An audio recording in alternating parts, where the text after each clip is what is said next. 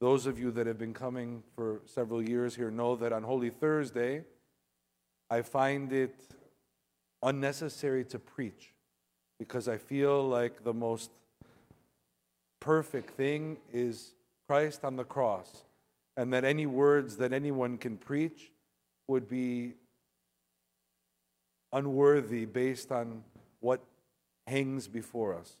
However, I want us to think as we commemorate on Holy Thursday evening and Holy Friday the crucifixion, the sacrifice, the beatings, the scourgings, the mocking, the imprisonment, and the death of God Himself, of Christ Himself, that for these two days to let go of everything else the difficulties, the anger, the grudges, the disappointments, the shortcomings, the judgment, and to focus only on this. And I, I know that it will make a difference in every one of our, in every life of ours, in each of our lives, and that I, it will allow us to celebrate in a more unique way, in a more authentic way, the resurrection. In the resurrection, everything is made new.